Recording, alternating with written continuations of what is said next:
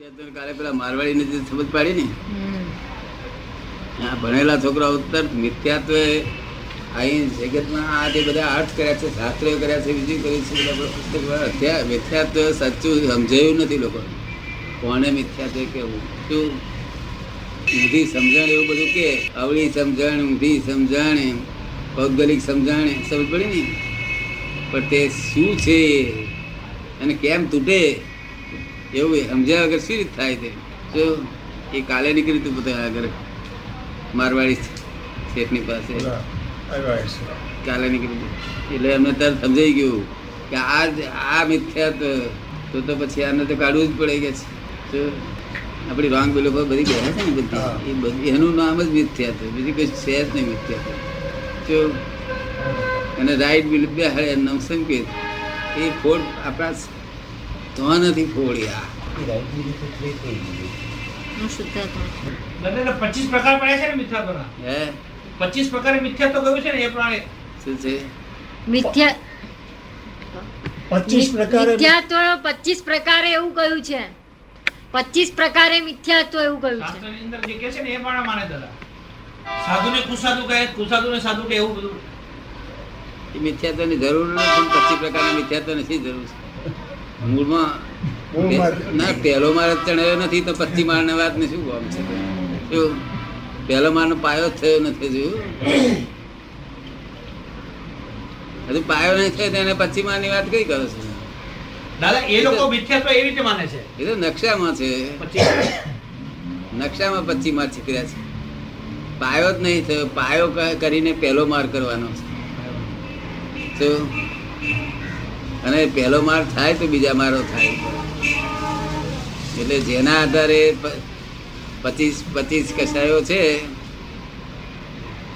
ઓળ કસાય ને નવું નવું કસાય, એ શેના આધાર ઊભા છે, તે રોંગ બિલીફો કાઢી નાખે કે ખચો તારા બિચારા. એમને કશું લેવા દેવા નથી ને. મૂળ ભાડુઆત કોણ છે? મૂળ ભાડુઆત કોણ છે? આ રોંગ બિલીફો ભાડુઆત છે. પેલા પેટા ભાડુઆત છે. આ હાથો ભાડુઆત ગયો, કે પેલા ભાગે. શું કહ્યું?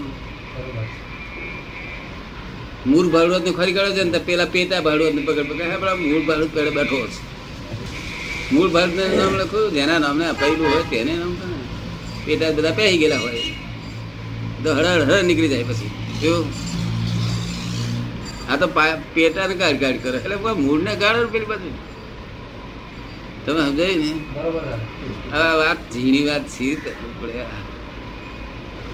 શું નથી અત્યારના ખોરાકો બરકત. લોકો જે ખોરાક આપે છે ને એ બધું કંઈ સાચા ધનનું હતું. ગમે તેવા ધનમાં બધા ખોરાક બધા. અને આ દુષ્મકાળની અસરો છે ને બધી. મારા શું કરે બિચારા? એને સારું લાગતું જ આટલો બધો ત્યાગ કર્યા પછી. પણ અર્થ અર્થ સમજાતો જ નથી ત્યાં આગળ. પણ મૂળમાં જ સમજણ નથી મૂળ સમજણ જ નથી. મૂળમાં જ ભૂલ છે મૂળમાં જ ભૂલ. બે રકમમાં જ ભૂલ છે. તો બે રકમનો ગુણાકાર લીધો હોય પણ બીજી રકમમાં જ ગુણકાર ભૂલ છે. શું એક રકમ તો તદ્દન સાચી કાયમ માટે રહે છે. શું કહ્યું પણ બીજી રકમમાં જ રકમમાં જ ભૂલ છે. ભૂલ હવે ગુણાકાર ચારે સાચા હશે અને પાછળ જવાબને વેળે વેળે જવાબ માહિર ભગવાનનો લખેલો છે. એ સી રીતે જવાબ આવે. જવાબ મહાવીર ભગવાનનો લખેલો. કે સાચી રકમ બીજી હોય તો આ એ મેં મહારાજને કહ્યું બીજી રકમ સાચી નથી. અમારે બીજી કશું જોયું? નથી. એટલે સેવા તમે સમજી ગયા ને કેવી સેવા કરી છે? પણ ભાવના એની સારી હતી. અને બીજું એને એમ કહ્યું હતું કે મારા ફાધર તમારો છોકરો થઈ જાય બધા એવા થઈ જાય. તને શું સ્પેશિયલી તમને મેળ પડે? તને થોડી ને આ ચમક્યા. અને મનમાં મારી બેઠા કંઈક કંઈક આપણે છીએ. શું છે? કંઈક છીએ. એટલે જયારે વટાવા જાય ને ત્યારે ખબર પડશે. વટાવા જાય ને ત્યારે ખબર પડશે કંઈક છે. તું તારે ઘેર ફોનું મૂક્યું છે તો આ કોઈ વેચ્યા તો ખરો. હા તે પછી ખબર એ મનમાં માને બાર ઘેર ફોનું મૂક્યું છે એટલે મને પિત્તળ છે. અને રોલ ગોળ છે નોય ચૌદ કેરેટનું નોય. ચૌદ કેરેટનું હોત તો પૂતળા પૈસા આવે. કેટલી સેવા કરી અમે તમને કઈ બતાવી એને ભાવના રહી ભાવના બસ. ભાવના જ. એ ભાવના જ આવ્યો બાકી ફોરેન નોટ આપણે આપીને લઈ આવ્યો એમાં. એમાં નહીં. જો, એવી સેવા કહેવાય. બરાબર છે. ત્યાં કરી એક દાડો એરોડ્રોમમાં આમ જોઈને બેસી રહે ને મગજ આ ભાગ સડવા મળે એક જ દળ તો બે રહ્યો હતો. કારણ કે બધી વાતાવરણ, દૂષિત વાતાવરણ બધા સ્ટ્રોંગ મિથ્યાત્વનું વાતાવરણ. એટીકેટ એટીકેટ બધે છો ને, તો એટીકેટ ઘટતા હોય બધા. આપણે જેને પૂછીએ તો કે એટીકેટ હોય. જેને પૂછીએ તો એને મળે એટીકેટ મારા જેવો કોઈ ગયો હોય કે નિર્બંધ કોઈ કહે કે આપણા મહાત્મા બિચારા એટીકેટ વગર ના, કે તો આવે. આપણે તો જુદા કા- કાર્યની પ્લેટફોર્મ પર બી બેસી જાય આપણે એટલી ટિકિટ છે જ નહીં. હે? ક્યાંય બેસી ગયા તમે બધા હા હા બધા. એવરી હવે બેસન પર અમે એમ જ કરીએ ગયા પછી આપણું નહીં હકવાની એ હોય તો અહીં ગવાય ને અહીં ગવાય. શું કહે? ગયા પછી હોય ના ગવાય? એમાં અહીં ગવાય. આ મનુષ્ય છે. તો આ પુનસારી લોક છે. પણ સમજણ કોના કરી સમજણ ક્યાંથી લાવે? ટીકલ બીકલ નહીં કરતા કશું એ તો સારું છે. બોલવા કરો ને તો બધું આ મિથ્યા તો ગાઢ થઈ ગયેલું સારું હોય એટીએટ વાળું. બીજું કશું ના કરે ને આપણે એટીકેટ હોય ને બીજું બહુ હરિયો કરે. કારણ કે આ તો અર્ધદગ્ધો શું કહ્યું? અર્ધદગ્ધ અડધો કોલસો ને અડધું લાકડું. ના કોલસામાં ખપે ના લાકડામાં લાકડા વેચવા જઈએ કે આ ના મૂકશો કે છે. બોલા હું આ લાકડું છે અડધું તો અડધું તો મૂક તક ના ના એ નહીં મૂકવા નહીં. કોલસા મૂકવા જતા એ ના કે. એ જોઈ રહ્યું? દુકાનમાં જઈને જોયા તે ખરે અડધું લાકડું ભરેલું અડધું કોલસો હોય. એને શું કરે કહે તું? અર્ધદગ્ધ કહેવાય. શું કહેવાય શબ્દ સાંભળેલો દગ્ધ અર્ધ દગ્ધ સમજવું પડે ને? મનુષ્ય અર્ધદગ્ધ કેવા હોય છે? એના લોકો કોની જોડે સરખામણી કરે અર્ધદગ્ધ એટલે આ લાકડા જોડે સરખામણી કરવું પડે. કે કે ભાઈ આ આ અડધો ભાગ અડધો કોલસો દેખાય છે અડધું લાકડું દેખાય છે. આ લાકડાની વખારમાં વેચાતું નથી કોલસામાં વેચાતું નથી. એટલે ક્યાં રાખવાનું ત્યાં કઈ રવા દેવાનું? એવું આપણે મનુષ્ય અર્ધદગ્ધ છે. તે ના કામમાં લાગે સંસારમાં? ના મોક્ષ નો ધર્મ કામમાં લાગે. શું સંસારમાં કામ લાગે તો આપણે ગણી કરતો નથી એ હોય છે ને અર્ધદગ્ધ બધા લોકો છે ને અર્ધદગ્ધ છે. જેટલી સ્મૃતિ કે એટલા વિતરાગ થાય. વિતરાગ ને કશું સ્મૃતિ ના હોય. કોઈ પણ જાતની સ્મૃતિ નહીં એનું નામ જ વિતરાગ. શું કહ્યું? સ્મૃતિ ચોટેલું હોય સ્મૃતિ આવ્યા કરે. જે ચોટેલું હોય આવ્યા કરે સ્મૃતિ. ચોટેલો પણ નહીં રાગદ્વેષ હોય તો સ્મૃતિ છે. તો ચોટે ને સ્મૃતિ રાગદ્વેષ ના અધીન છે. કેવી છે? રાગદ્વેષ ના હતી સ્મૃતિ મહાન પુરુષો બહુ હોય એટલે લોકો વખાણે છે. પ્રભાવદેવની સ્મૃતિ બહુ જ જબરજસ્ત હતી પણ એ સ્મૃતિ રાગદ્વેષ ના અધીન શેના અધીન છે? ત્યાં કે શેમાં શેમાં રાગદ્વેષ હતો ત્યાં કે એમને શાસ્ત્રોમાં જ બહુ જ અત્યંત રાગદ્વેષ હતો શું કહ્યું? બહુ જ રાગ હતો. એટલે બધી યાદ રહેતું હતું એમને. શું? એટલે જેમાં જેનો રાગદ્વેષ તે એટલે સ્મૃતિ રે. બાકી જગત વિસ્મૃત, વિતરાગતા વગર વિસ્મૃત ના થાય. શું કહ્યું? અને જગત વિસ્મૃતિને જ મોક્ષ કે છે ભગવાન. શું કે છે? જગત વિષ્ણુ હા, શરૂઆત મોક્ષમાંથી, શરૂઆત વિસ્મૃત થયો કે હું પછી પીડા જ ના રહી કારણ કે અંદર આનંદ વધતો હોય. વિસ્મૃત થયું એટલે આનંદ વધતો હોય બધું.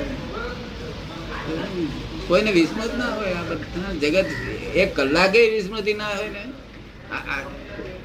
ભમેડો ઊંઘી જાય તો હતી બાકી જાગ્યો. અહીંથી આઠ હજાર મિલ યાદ આવે. હું તારે ક્યારે પહોંચ્યો ને તને યાદથી ત્યાં સમજ પડે છે ને? પહેલા તમારી કેટલી જ સ્મૃતિ રહેતી હતી? પહેલા તો બધું એ રટન રહે જ ને એ પ્રવૃત્તિ જ હોય ને. હા એટલે રાખતે જ હતો શું હતું? રાગદ્વેષ તમારે કેટલી રહેતી હતી સ્મૃતિ? સમજ પડે ને? સંસારમાં પાછી આ શક્તિ ના હોય ને સંસાર એ સંકિત થયું નથી. અને આ શક્તિ ના હોય તો જડતા કહેવાય. શું કહેવાય? જડતા કહેવાય. એ ખોરાક ને વધારે એવું તે બધું હોય ને તાર મગજ દલ રહ્યા કરે.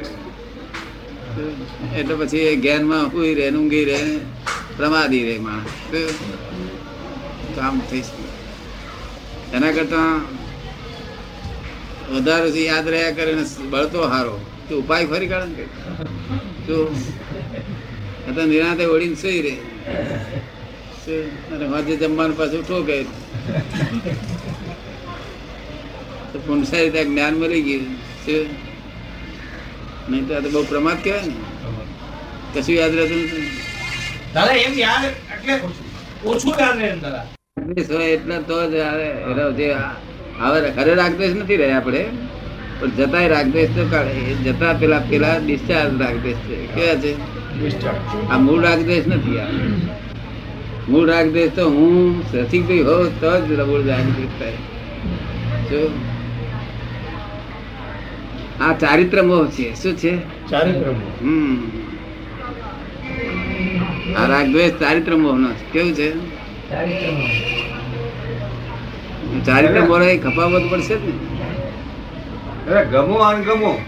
ગમો અણગમો અને રાગ દ્વેષ એમાં તફાવત તો છે પણ બહુ કેવો તફાવત છે? ગમો અણગમો તો રતી અરેતી જેવી વાત છે. Be like and dislike. હા બરોબર છે પણ લાઈક હોય ત્યારે રાગ હોય ત્યારે લાઈક હોય ને. એનો સવાલ જ નહીં. લાઈક અનલાઈક નો હતો ને પણ રાગ એટલે શું? ચારિત્ર મોહ કેવો હોય કે એના તરફ ધ્યાન રહ્યા કરે આપણું? શું કહ્યું? આપણે ના રાખવું હોય તો રહ્યા કરે. ને? અને રતિ અરતી એને નહીં કહેવાતી. રતિ અરતી તો આપણા અંદર હું રૂમમાં બેઠો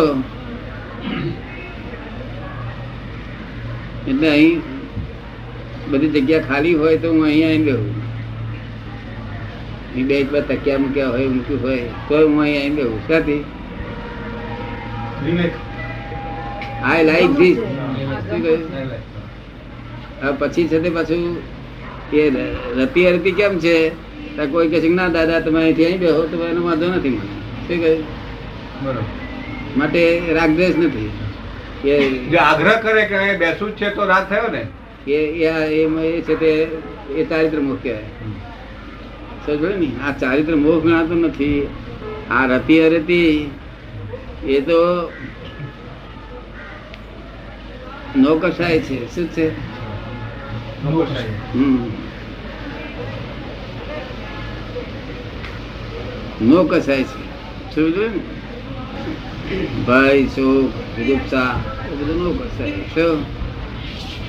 આમ સાથે હું વિધિ કરાવતો હોય ને કંઈક નવી જાતનો અવાજ થાય નહીં તો વિધિ કરનારો ભડકે અને મારો મારો શરીરે કંપે. શું? છતાં વિધિ કરનારે એમ જાણે કે આ શરીર કંપ્યું છે, હું નથી કંપ્યો. અને હું એમ જાણું કે આ શરીર કંપ્યું. શું એ એ બધું શું ભયને શું કહેવાય? નો કર્મ કહેવાય. શું કહેવાય? નો કર કામ થાય પણ નો કસાય નો કર્મ. સમજ પડે ને?